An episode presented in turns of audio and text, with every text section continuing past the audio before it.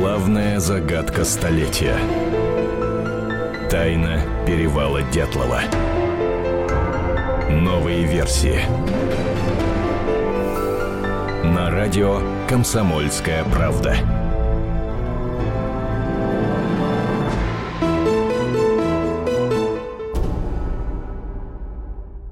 Здравствуйте, друзья! Вы слушаете радио «Комсомольская правда». У микрофона Антон Челышев и специальный корреспондент «Комсомольской правды» Наталья Варсегова. Здравствуйте. Мы обещали в предыдущем выпуске программы, посвященном разгадке тайны перевала Дятлова, к трагическому юбилею, к 60-летию со дня гибели группы Дятлова подготовить что-то особенное. И вот пришла эта дата, 2 февраля, и пришло время этим особенным а, поделиться со слушателями. Но давай для начала э, напомним предысторию. Справка. Первых числах февраля 1959 года в горах Северного Урала пропала группа туристов из девяти человек. Они ушли в горы под руководством студента пятого курса Уральского политехнического института Игоря Дятлова. За 18 дней группа должна была пройти на лыжах 300 километров по северу Свердловской области с восхождением на две вершины. Поход относился к высшей категории сложности по классификации, применявшейся в конце 50-х.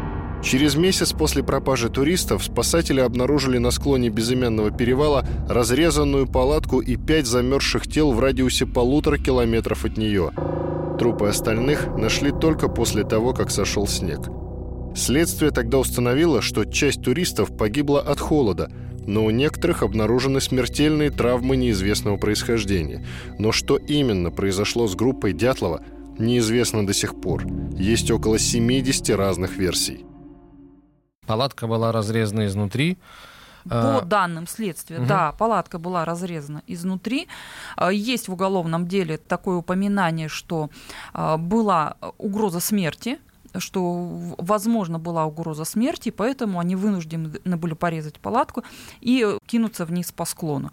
Бежали они по склону или они уходили спокойным шагом. Что происходило, неизвестно. Так это, следствие так этого и не установило. Комсомольская правда очень активно подключилась к этой истории в 2012 году. До этого в «Комсомолке», безусловно, были публикации на эту тему, но они были редкими и в основном приурочены именно к очередной трагической дате гибели группы. Что было сделано нами за вот почти 7 лет? Э, эти, мы опросили немало свидетелей, а, все интервью с ними можно прочитать на нашем сайте, можно послушать э, в архиве радиопрограмм э, в разделе «Тайна перевала Дятлова». Были написаны десятки запросов в различные ведомства и архивы, потому что мы все-таки пытались найти какие-то документы, и часть документов мы нашли. Мы нашли даже уникальные засекреченные документы, которые вот специально для нас были рассекречены, они тоже опубликованы. Это документы из архива ЦК КПСС, это документы из архива прокуратуры, это вот э, спецсообщение МВД, известное исследователям. Все это есть на нашем сайте, со всем этим можно познакомиться. В прошлом году мы э, провели эксгумацию тела Семена Золотарева, который был захоронен на Ивановском кладбище в Екатеринбурге. Мы тоже об этом много писали и говорили. На самом деле абсолютно беспрецедентное событие, потому что никто до нас подобных э, эксгумаций, вообще подобных вещей не проводил и не делал. И все же мы понимаем, что вот всех наших усилий, совершенно недостаточно для раскрытия тайны перевала Дятлова. Мы не раз обращались и в Следственный комитет, и в другие органы с просьбой как-то э, помочь нам, посодействовать и, может быть, даже возобновить уголовное дело по гибели группы Дятлова. Да, мы не знали на тот момент, насколько это возможно. Мы только сейчас уже понимаем, что э, возобновить следствие на самом деле нельзя. И думаю, что мы сегодня позже в программе объясним, почему э, нельзя это сделать. И вот за вот эти семь лет совершенно очевидно и понятно стала такая вещь, что грамотно и профессионально расследовать эту историю могут только надзорные правоохранительные органы, ну, в частности прокуратура. Прокуратура. Да. Вот. Э, и осенью прошлого года мы обратились в прокуратуру Свердловской области с просьбой провести тщательное расследование гибели туристов. А, мы приложили к письму все наши наработки. Внушительный достаточно список вопросов, почти на 10 листах. А, нам, ну, мы сами понимаем, что вопросов очень много в этой трагедии, и на все хочется получить ответ. Да? Какие, например, вопросы мы задавали? Мы задавали вопросы по актам судебно-медицинской экспертизы. Мы задавали вопросы по уголовному делу, например, почему на обложке дела стоит дата 6 февраля. Откуда взялся допрос в уголовном деле, который тоже датирован 6 февраля? А, почему, что такое стихийная сила, та самая непреодолимая стихийная сила, на которую сосла, сослались э, тогдашние следователи, когда прекращали уголовное дело. Э, и так далее. Сейчас, конечно, если мы будем перечислять эти э, все вопросы, времени нашей программы на это не хватит. И вот э, спустя какое-то время, а, кстати, аналогичные бумаги мы отправили в Генеральную прокуратуру, и спустя какое-то время нам пришел ответ – что прокуратура Свердловской области ведется проверка. И э, сегодня мы уже можем рассказать о первых результатах этой проверки. Пока эта проверка не завершена, это я вот так забегая вперед скажу, но кое о чем мы уже рассказать можем. Это и есть то, то, то самое особенное, что э, вы с Николаем приготовили к э, вот этой трагической дате. А, да, ну, не только, что... кстати, не только это, но не будем забегать вперед, наверное, да? Несомненно, это и есть то самое особенное, потому что на самом деле до «Комсомольской правды» ни одному СМИ, ни одному исследователю не удавалось добиться официальной, тщательной проверки уголовного дела и вообще всех э, трагических событий э, того времени связанных, конечно, с гибелью туристов на перевале Дятлова работниками прокуратуры. Как прокуратура вообще отнеслась к, к этой инициативе? Насколько вот с их стороны, со стороны надзорной инстанции вы встретили там понимание, готовность помогать и действительно желание поучаствовать в разгадке тайны? Дело в том, что когда э, это обращение мы передавали лично в прокуратуру Свердловской области, а, занимается вообще вот этим расследованием, я сейчас даже назову, а, управление по надзору за, соблюдением федерального законодательства прокуратуры Свердловской области. А, и вот в это управление мы пришли лично принесли это обращение. Да, мы вместе с Николаем Варсеговым мы принесли это обращение, и какое-то время, вот, ну, достаточно долго мы, наверное, общались с прокурором, мы объясняли все, свою позицию, мы рассказывали, что было нами сделано, мы объясняли, мы какие-то свои сомнения высказывали по вообще событиям тех лет. Э, и мы встретили, надо сказать, такое полное понимание. И здесь надо э, отдать должное и прокуратуре Свердловской области, и Генеральной прокуратуре Российской Федерации о том, что к нам отнеслись, конечно, с таким, а, ну, с большим вниманием и с интересом, что самое главное. То есть э, людям, которые взялись, э, да, которые принимали у нас обращение, которые взялись непосредственно сами расследовать эту трагедию, им было очень интересно, а что же там произошло на перевале Дятлова в 1959 году. А, к тому моменту, когда мы вот э, пришли к ним, у них уже на руках было уголовное дело, и прокурор достаточно тоже так подробно с ним ознакомились. И вот поэтому... то самое уголовное дело, прости, перебью, которое заканчивается фразой о непреодолимой стихийной да, силе. Да, да, да. И у них тоже возникли вопросы. То есть, угу. поэтому мы разговаривали, ну, наверное, можно сказать, на, на одном, одном языке. языке с ними. Вот, поэтому был очень интересный разговор, и у нас, конечно, появились такие большие надежды на то, что эта проверка, может быть, она и не откроет нам тайну, но наверняка а, вот уже профессиональные юристы с полномочиями прокуратуры смогут найти гораздо больше каких-то новых документов архивных по нашей истории, и, может быть, мы немножко приоткроем завесу таким образом. Наталья Варсегова, специальный корреспондент «Комсомольской правды», я Антон Челшев. Продолжим через через несколько минут. Тайна перевала Дятлова. На радио «Комсомольская правда».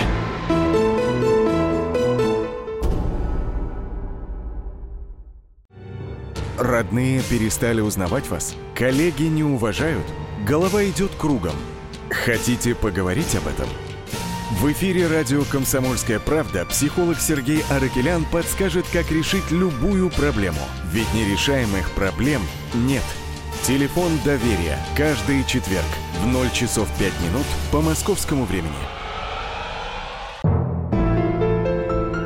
Тайна перевала Дятлова. На радио «Комсомольская правда».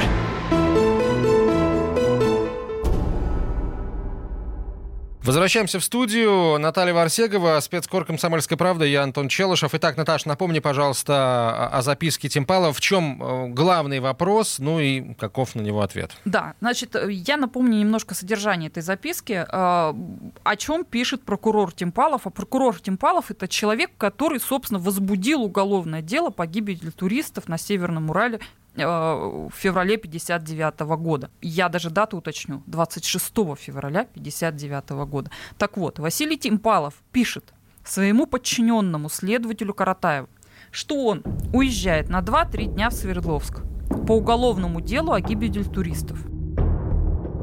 Владимир Иванович, для доклада зампрокурора РСФСР по уголовному делу по факту смерти туристов я вызван и уезжаю в город Свердловск на 2-3 дня. Поэтому прошу тут смотреть, и чтобы все было в порядке. Прошу тебя интересоваться за народными судами. Если пошлют дела на доследование или будут оправданы, опротестуй приговоры также в пятидневный срок. Все дела верные. Кроме того, по заданию облпрокурора допроси начальника лаготделения Хакимова по вопросу, говорил ли начальник туристской группы Дятлов, который погиб, о том, что они вернутся в Визжай не 12 февраля 59, а 15 февраля 59 года. Это нужно сделать быстрее. Я позвоню тебе из Свердловска. 15 февраля 59-го. Зачеркнуто. 16 февраля 59 года должен быть вынесен приговор по Риебу. Поэтому, если оправдан или дело послано на доследование, то нужно писать протест обязательно. С приветом, прокурор Тимпалов. 15 февраля 59 года. Так вот, Василий Тимпалов просит Каратаева уточнить контрольный срок возвращения группы Дятлова, а также проследить за приговором по некоему гражданину Риебу. Приговор должны вынести, пишет Тимпалов, 16 февраля 1959 года. Сама записка датирована 15 февраля. Для тех, кто глубоко в теме, для тех, кто знает эту историю поверхностно. И тем и другим абсолютно понятно, что эта дата очень круто меняет э, вообще ход известных нам событий. Я не зря вот в начале, да, сейчас, э, когда, когда мы начали разговаривать о записке, я сказала, что официально дело возбудили 26 февраля. Записка написана 15, 15 февраля. Получается, что местные прокуроры заранее знали о гибели группы и скрывали это. Или да, все... да. Или Получается в записке все-таки ошибка. Причем в двух местах. В трех. Там три раза эта дата повторяется. Правда, третий раз она зачеркнута и исправлена на 16 февраля. Это как раз то место, где идет речь о приговоре вот Риебу. Риеба. Угу. А для ответа на этот вопрос нужно было установить точную дату приговора по этому гражданину Риебу. И мы сначала пытались это сделать своими силами. Мы пытались найти в архивах информацию по Риебу. Все, что мы нашли, э, она, в общем-то, мы нашли о первой судимости Адама Ивановича информацию. Она никакого отношения к 1959 году не имеет. И вот только благодаря вот этой прокурорской проверке удалось найти дату установить удалось, точную дату написания этой записки. Итак, уральские прокуроры нашли справку – о комплексной проверке прокуратуры города Ивделя в 1959 году. Здесь сделаю небольшую ремарку. Комплексные проверки – это не такое частое мероприятие. Они бывают раз в 5, в 6, в 7 лет. Поэтому э, нам очень повезло, что эта проверка проходила в 1959 году. И в справку об этой комплексной проверке попала э, информация о деле Риеба Адама Ивановича. Почему она туда попала? Потому что э, приговор по Адаму Ивановичу был вынесен с нарушениями. Если бы не было этого нарушения, то и дело Риеба не попало бы в эту справку. То есть вот здесь такое стечение обстоятельств. Я специально подчеркиваю это. Так вот, в справке написано, что уголовное дело по обвинению Риеба направлено в суд 2 апреля 1959 года рассмотрено судом 16 апреля 1959 года. Почему это дело упоминается в справке? Потому что Каратаев, которому Тимпалов велел проследить за приговором, а это значит, он должен был как гособвинитель выступить в суде по приговору Риеба, он не явился в суд. Это еще одно обстоятельство, которое дало сейчас нам возможность установить точную дату этой записки. И выходит, что все-таки Тимпалов ошибся. И, вместо, и в написании даты он вместо римской цифры 4 поставил римскую цифру 2. Да, сразу просто вопрос возникает. Ладно, там а, вместо двух черточек три поставить, но вместо римской четверки написать римскую двойку, причем три раза, это нужно действительно очень сильно, ну, мое, как бы, мне профессиональное мнение, очень сильно хотеть ошибиться. Вот, как-то вот прям сама вот эта двойка, вот как-то... Я сейчас постараюсь ответить, объяснить? Да, объяснить Давай. вот этот вот феномен. А, дело в том, что прокуроры провели медико-психологическое исследование. Не они сами провели, проводил, конечно, эксперт это исследование, они его назначили.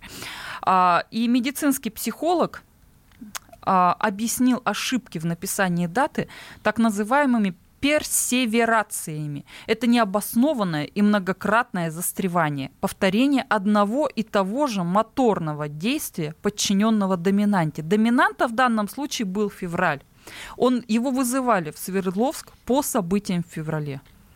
Может есть... быть, Тимпалов сильно волновался в этот момент. Может быть, он пытался удержать в голове всю информацию, которая у него была по тем событиям. Но у него совершенно четко в голове отложился февраль. И получается, что Тимпалов писал записку, думая о февральских событиях, которые связаны с гибелью туристов. И на автомате ставил февраль вместо апреля. Вот такое заключение медицинского психолога. То есть, еще раз, эта психологическая экспертиза была проведена по заявлению комсомольской правды, которое написали вы. То есть по, по... Она была проведена, значит, э, э, еще раз уточним, эта экспертиза была проведена по э, инициативе прокуратуры Свердловской области, но на основе обращения, которое уже сделала «Комсомольская правда» в, в прокуратуру Свердловской области. То есть мы, у нас есть обращение, у нас есть документ, мы туда обратились с просьбой ответить нам на вопросы, я говорила, что вопросов очень много, по уголовному делу о гибели группы Дятлова. И вот уже в рамках этого обращения прокуроры начали проверку, и в ходе этой проверки они э, провели ну, вот, э, вот эту вот экспертизу по записке Тимпалова. Ну вот так мы поставили, как мне кажется, мы поставили точку на этой скандальной записке. Что меня в этой записке э, всегда и, и, интересовало и удивляло. Цитирую в этой записке прокурора Тимпалова. Кроме того, по заданию облпрокурора допроси начальника лагоотделения Хакимова на поселке Вижай по вопросу, говорил ли начальник туристской группы Дятлов, в скобках, который погиб, о том, что они вернутся в Вижай не 12 февраля 59, а 15 февраля февраля 59-го. Как звучит эта фраза? Дятлова, который погиб, как мне кажется, мы употребляем вот эту э, формулу, когда хотим нарочито показать чье-то качество, когда человек этому качеству не соответствует, да? А там Вася, который заболел, как будто бы заболел, да, может быть, и вот это вот погиб, который вынесено в конец, на котором сделан акцент, может быть, это тоже а, такая вот а, нарочитость здесь имеет место, а, то есть один человек другому говорит о том, напоминает о том, что он погиб, хотя на самом деле, может быть, он не погиб, да, имеется в виду, э, может быть, имеется я вот, в виду... Насколько я знаю... Подразумевалась смерть насильственная. Вот насколько я знаю, медицинский психолог, которая проводила экспертизу, она изучала биографию Василия Ивановича Тимпалова. И, как она сказала, человек, он был очень ответственный, скрупулезный. И поэтому, может быть, вот эта его такая ремарка Дятлов, который погиб, она продиктована вот, вот этой чертой его характера. То есть вот он хотел именно подчеркнуть это, что Дятлов, который погиб, лишний раз напомнить Каратаеву вот о, о конкретном уголовном деле. Мы же не знаем, сколько уголовных дел на тот момент расследовала прокуратура города Евделя. Кроме того, из материалов прекращенного уголовного дела видно, что прокурор Тимпалов был допрошен в прокуратуре Свердловской области 18 апреля 1959 года. То есть как раз в течение трех дней после 15 апреля. То есть полностью совпадает все с, с написанием этой записки. В самом начале программы ты сказала о том, что э, есть возможность возобновления уголовного дела о гибели туристов на перевале Дятлова. Какова вероятность такого развития событий и что это может дать?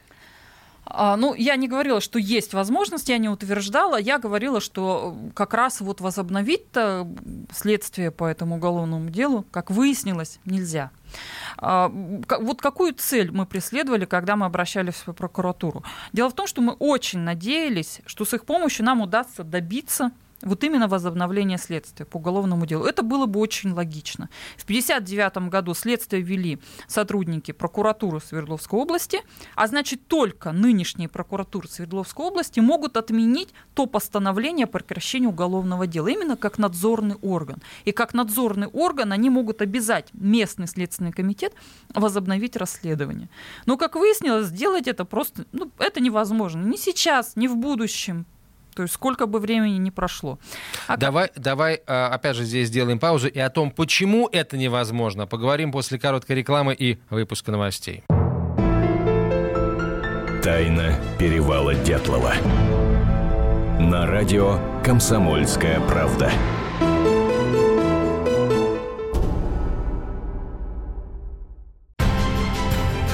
Будьте всегда в курсе событий.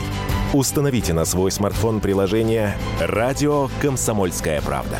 Слушайте в любой точке мира. Актуальные новости, эксклюзивные интервью, профессиональные комментарии. Доступны версии для iOS и Android. «Радио Комсомольская правда». В вашем мобильном. Тайна перевала Дятлова. На радио «Комсомольская правда».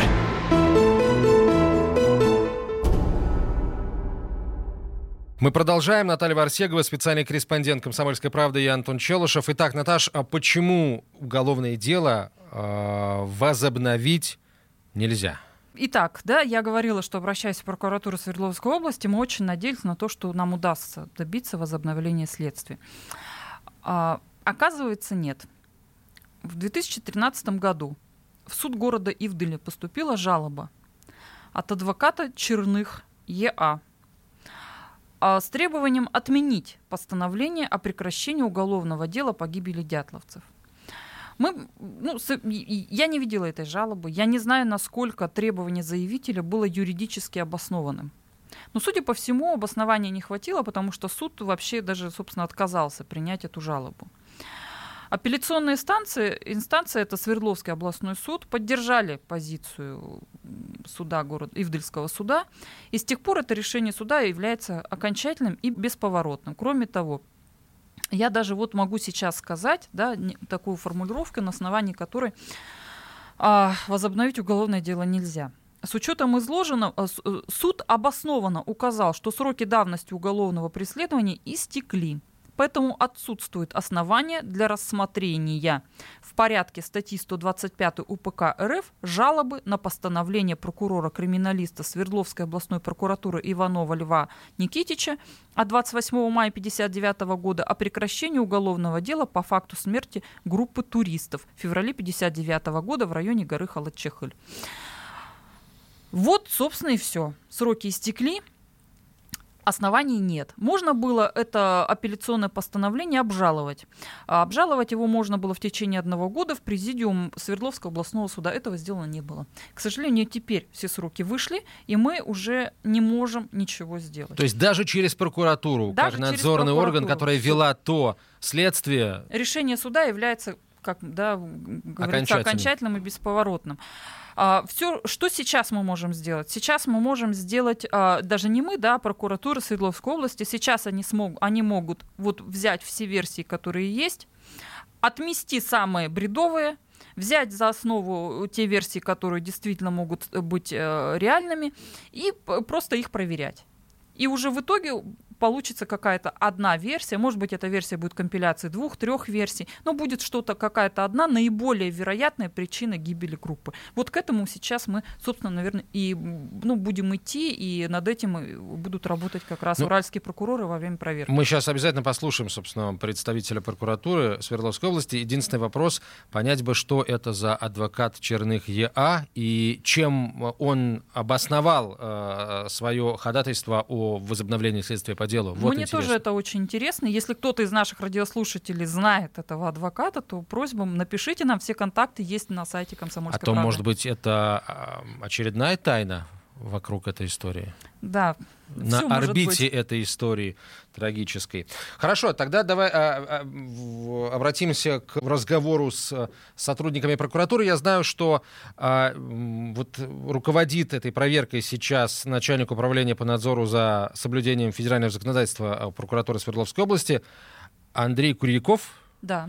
А, Андрей Валентинович, и он даже уже а, ответил на несколько вопросов журналистов по вот этой части своей работы. Он, э, его интервью опубликовано в программе «Эфир» на сайте Генеральной прокуратуры Российской Федерации. Э, оно было опубликовано 1 февраля, и вот отрывок из этого интервью мы как раз вот сейчас предоставим нашим радиослушателям. Сроки давности для проведения каких-либо проверок, расследований, разбирательств есть у всех органов государственной власти. У судебной системе, в Следственном комитете, в МВД, кроме прокуратуры. То есть у нас нет сроков давности. Если есть события, по которым не поставлена точка, мы имеем право провести проверку и эту точку поставить. Андрей Валентинович, но тем не менее событие произошло достаточно давно, да, 60 лет. Какие-то проблемы, процедурные, может быть, э, сложности у нас есть э, в рамках проведения вот этой проверки? Да, конечно, э, сложности есть. Э, в первую очередь э, они связаны с тем, что очень мало осталось прямых и косвенных свидетелей этих событий. Те которые, людей, которые участвовали в поиске группы погибшей. Многие документы не сохранились. Место происшествия находится в очень отдаленной территории. То есть это север, самый-самый север Свердловской области. Там непроходимые леса. Да, там не, не в каждое время года туда можно добраться. Вот, то есть, конечно, обстоятельства, проблемы и препятствия они были и есть, но тем не менее, разобрав, изучив уголовное дело, то есть мы для себя составили, у нас в прокуратуре Свердловской области был составлен план, а мы поняли, что в целом тех документов, доказательств, которые э, зафиксированы, которые есть, их э, в целом достаточно для того, чтобы ответить на самые главные вопросы, что же там произошло. А полномочий у нас достаточно для а того, теперь чтобы ответить? С точки зрения полномочий. У прокуратуры появилось недавно полномочия по назначению проведения проведению специальных экспертиз, то есть это полномочия э, закреплено в законе о прокуратуре. Соответственно, мы имеем право при выяснении каких-то специальных вопросов назначить экспертизу, поставить эти вопросы и потом, получив ее результат на основании мнения эксперта, сделать соответствующие выводы. А вот это полномочие по экспертизам достаточно сильно укрепило позиции прокурора, и вот в данной проверке мы, естественно, это полномочие будем использовать. А давайте уточним, когда именно началась проверка? Проверка началась в сентябре, жалоба поступила. 18 -го года, прошлого да, года. 18 -го года. То есть мы провели предварительное проверочное мероприятие, изучили материалы, сделали запросы в архивы. На каком вот сейчас в этапе? Так, значит, что сделано в настоящее время, вот, до, вот за эти полгода? То есть первое, мы запросили а, архивы, какие есть и какие существуют на территории Свердловской области. В первую очередь архив, государственный архив, архив общественных организаций, а, архив э, города Ивделя, архив Екатеринбурга, вот эти uh-huh. самые главные архивы. А, и вопрос был поставлен очень широко. Все, что, любые документы, которые связаны с 59 годом, любые, мы в этих документах уже сами будем отбирать то, что нам необходимо. Это первое. Второе, мы не могли не сделать выезд вот э, в ту территорию. Конечно, мы до перевала не доехали, но мы доехали до э, поселка Кушма, называется, поселок Кушма. Там живут манси и родственники тех людей, Манси, которые знали, непосредственно принимали участие в поисках группы, знают условия погоды на перевале, вообще знают эти места, эти края. Вот чтобы э, понять э, и э, показать, как далеко мы уехали, то есть это от Екатеринбурга на север Ивдель, мы ехали 6 часов, и от Ивделя до Ушмы по абсолютно вот таким лесным дорогам мы ехали 8 часов. То есть это вот для того, чтобы ознакомиться самим, субъективно понять, что это за условия, что это за лес, за леса. Понятно, что это был сентябрь, снега еще не было, но тем не менее. В целом было понятно, что действительно непроходимые леса, э, тайга, и мы могли предположить, что же, если там настолько все дремучее в сентябре, да, что же там происходит в феврале и в марте, когда вот, собственно говоря, события, события, события да. развивались. Далее мы провели, уже назначили провели а, несколько экспертиз. По каким-то уже завершены. Э, есть ответы на вопросы, какие это экспертизы находятся в э, производстве. Назначено еще несколько экспертиз. Ну, по, по экспертизам судебно-медицинская, это обязательно ситуационно, потому что один из самых главных вопросов, которые существуют в СМИ, это как 9 человек покидали палатку, как спускались с горы, и так далее. От момента покидания палатки до момента смерти. Целый блок вопросов сможет ответить э, ситуационная экспертиза. Психологическая экспертиза. Э, мы сейчас собираем психологический портрет э, каждого из участников группы. У нас есть информация, которая подготовлена исследователями этой ситуации. Они нам, вот эти вот исследования нам помогут, потому что во многих из них есть отсылки на интервью, на а, какие-то записки людей, которые знали Игоря uh-huh. И его коллег-туристов. Соответственно, мы составим психологический портрет каждого из них, и уже тогда мы сможем задать точные вопросы а, эксперту-психологу о их поведении при обычном течение похода и при экстремальной ситуации. Для чего необходимо поставить точку в этой истории? Точку, я еще раз повторю, три цели, которые мы преследуем. Первая цель – это формальная, то есть нам, надо, нам нужно рассмотреть обращение и на него ответить полностью, объективно и мотивированно. Вторая цель ну, наверное, она одна из главных, это ответить родственникам погибших, что произошло и почему погибли э, люди. И третья цель это э, не допустить, э, предотвратить подобное э, впредь, потому что когда мы скажем, какие условия привели к трагедии, то, соответственно, можно будет сделать вывод, как нельзя и что, чего делать нельзя для того, чтобы это не повторилось. Это был начальник управления по надзору за соблюдением федерального законодательства прокуратуры Свердловской области Андрей Куряков. Именно он будет руководить проверкой по этому делу. Наташ, насколько велик твой оптимизм по поводу относительно вот этих действий прокуратуры Свердловской области? Ну и э, знаешь ли ты, какие дальнейшие шаги намерены предпринять, э, сделать сотрудники прокуратуры для того, чтобы ну, какую-то э, информационную шелуху отбросить и сосредоточиться на каких-то основных версиях? Я не могу сказать, что у меня очень большие надежды на данную проверку проверку. Но я понимаю, что э, прокуроры найдут гораздо больше информации, нежели в архивах, в своих закрытых архивах, нежели это нашли бы мы, вот журналисты, которым туда вообще ход воспрещен. И вот я знаю, например, что помимо записки, о которой мы сейчас разговаривали, э, найдено, например, документ, где лично первый секретарь а, Свердловского обкома Андрей Павлович Кириленко э, расписывает ход поисков да, о том, что нужно выделить военных, о том, что вот, э, нужно провести поиски и так далее. Я сейчас точное содержание этой записки не воспроизведу, потому что я знаю только со слов пока, что в ней. Вот. Но как только у нас будет эта справка, записка на руках, мы ее обязательно опубликуем. Я знаю, что еще найдены несколько документов, причем вообще, насколько я понимаю, документов уже найдено очень много, и это только на местном уровне, потому что до вот определенного времени полномочий уральских прокуроров выходить на федеральные архивы пока не было. Как сейчас ситуация, я еще не знаю, но мы обязательно, если я что-то узнаю, мы обязательно об этом расскажем. Поэтому уже на местном уровне найдено очень много. А дальше, что еще предстоит сделать? Прокуратура Свердловской области будет проводить различные экспертизы вот в рамках этой проверки. Дело в том, что полтора года назад органам прокуратуры законом было разрешено проводить различные экспертизы, только если, например, в Следственном комитете, например, да, вот там следственный эксперимент, а здесь это будет надзор надзорный эксперимент. То есть немножко другая форму- формулировка, но суть э, остается той же самой. Прервемся сейчас на короткую рекламу, через несколько минут продолжим.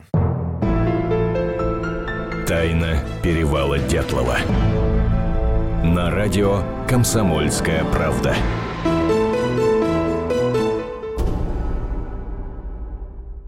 Главное аналитическое шоу страны. Михаил Юрьев, Михаил Леонтьев и я, Илья Савельев – Поговорим о главных событиях в стране и в мире. Это глав тема на радио «Комсомольская правда». Только здесь политические и бизнес-инсайды, прогнозы и аналитика. А самое главное, вы тоже участвуете. Слушайте и звоните в программу «Глав тема» по средам с 8 вечера по московскому времени. Тайна перевала Дятлова. На радио «Комсомольская правда».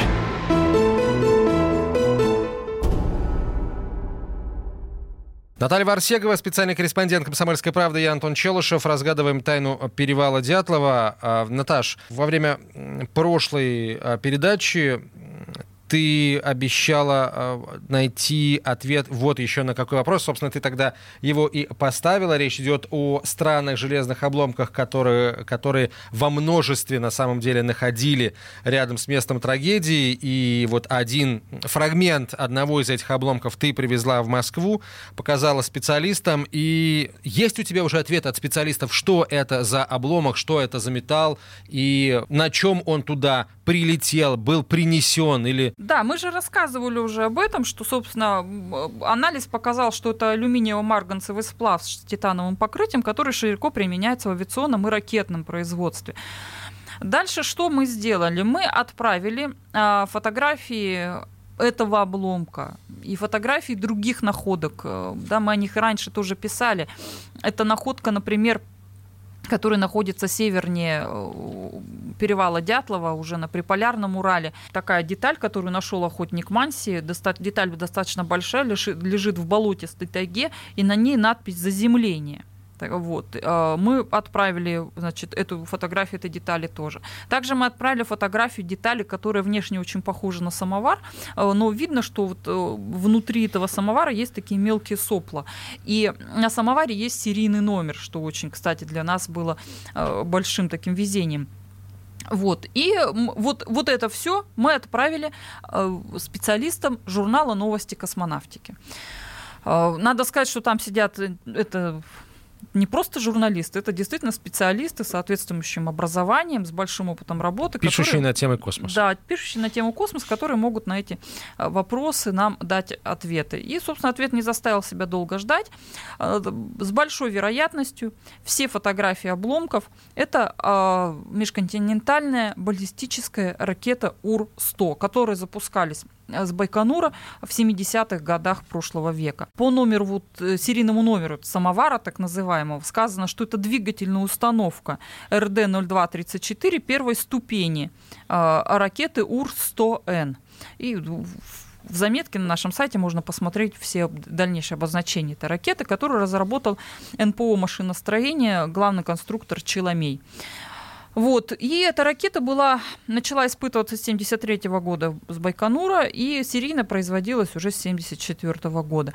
Да, понятно, что все найденные обломки, они не имеют какого-либо отношения к гибели группы Дятлова. Это показывает только то, что в, этих, в этом районе что-то сбрасывалось. То есть что-то все равно, какие-то испытания над этим районом проводились, и э, могли, не могли туристы стать жертвами этих испытаний, пока, конечно, неизвестно. Ну, то есть, подожди, а получается, что вот э -э эти межконтинентальные баллистические ракеты испытывались вот их траектория проходила через эти места, но это было в 70-е годы. В 70-е, А да. в конце 50-х-то Северный Урал был частью трасс, да, вот над которыми проходила траектория полета ракет, или нет такой информации? Вот у меня пока нет на данный момент этой информации, но на самом деле было большое подозрение, что ракета Р-5М, которая запускалась с полигона Капустин-Яр, она могла стать, например, причиной э, гибели наших туристов.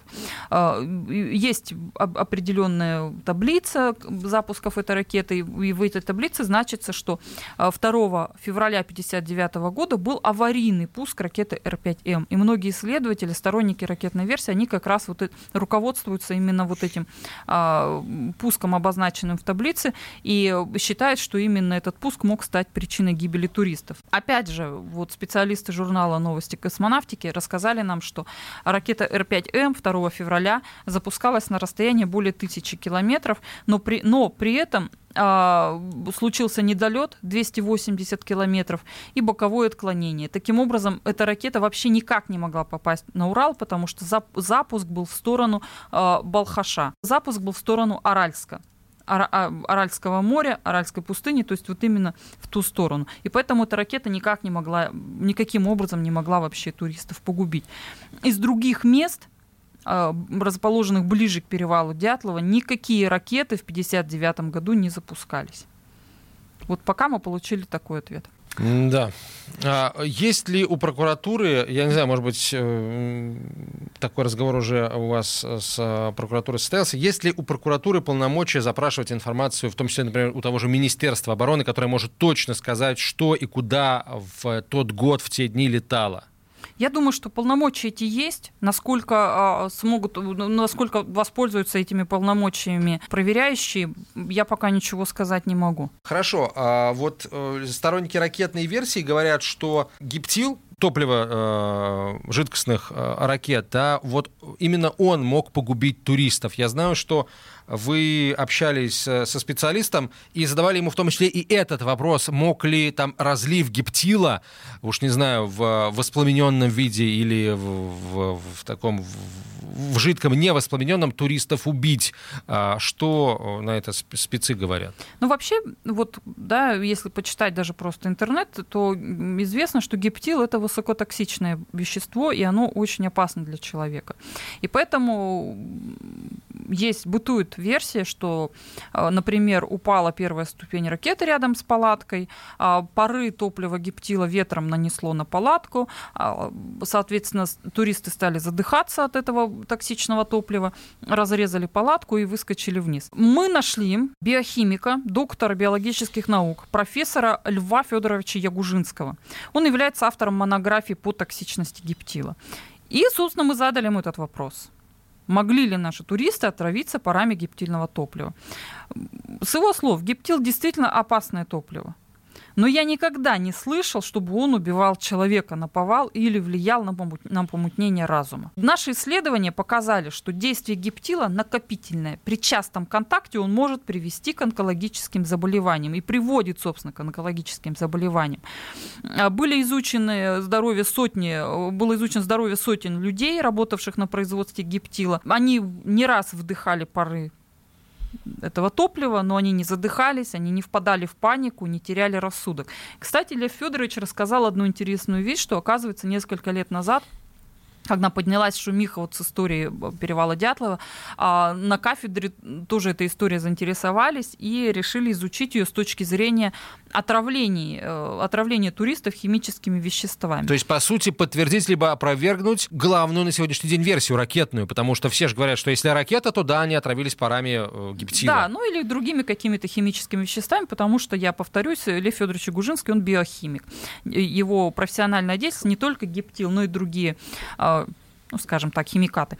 Вот. Так вот, а, а, как он сказал, ни одного признака, подтверждающего версию отравления химическими веществами, в деле о дятловцах они не нашли.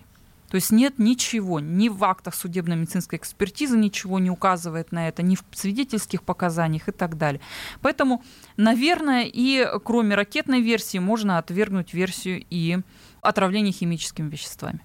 Вот пока такие у нас результаты. Да, то есть, э, к сожалению, сегодня когда э, люди, следящие за ходом расследования вашего, вспоминают, ну, скажем так, сказать отмечают неверно, вспоминают дятловцев в, по поводу 60-летия со дня их гибели. К сожалению, назвать точную версию мы пока не можем. Не версию, а причину смерти. Есть еще два эпизода, о которых вы пишете в одном из ваших материалов недавних. Первый — это признание следователя Каратаева, который в 2004 году сказал, сказал, что из дела, которое он вел, якобы, якобы изъяли свидетельские показания э, Манси, Анямова и Самбинданова, которые заявляли о том, что наблюдали над тайгой продолговатое тело, сзади которого вырывалось пламя. Ну, что это может быть? Ракета только, да? Вот ну, продолговатое том, что мы тело не можем, а, Каратаева уже нет в живых. Да. Спросить его об этом мы не можем.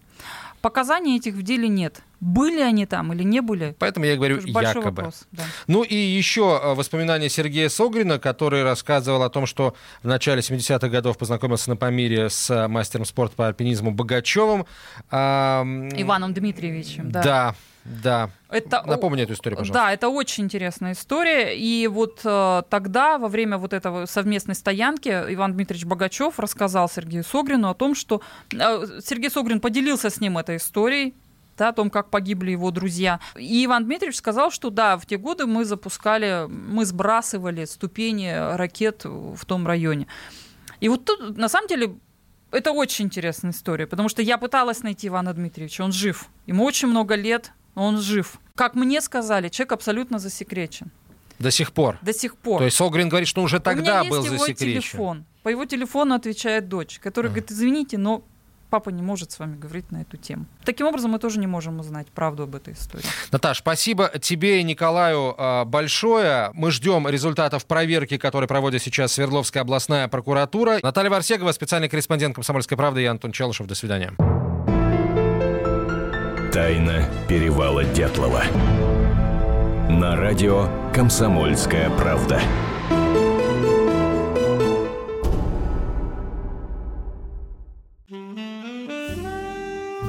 Бутылка «Шато Марго» 1787 года. 225 тысяч долларов. «Феррари 250 Теста Росса» 1957 год. 12 миллионов долларов.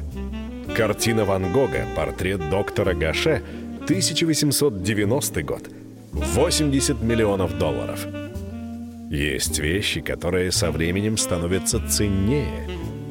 Но информацию – лучше получать оперативно.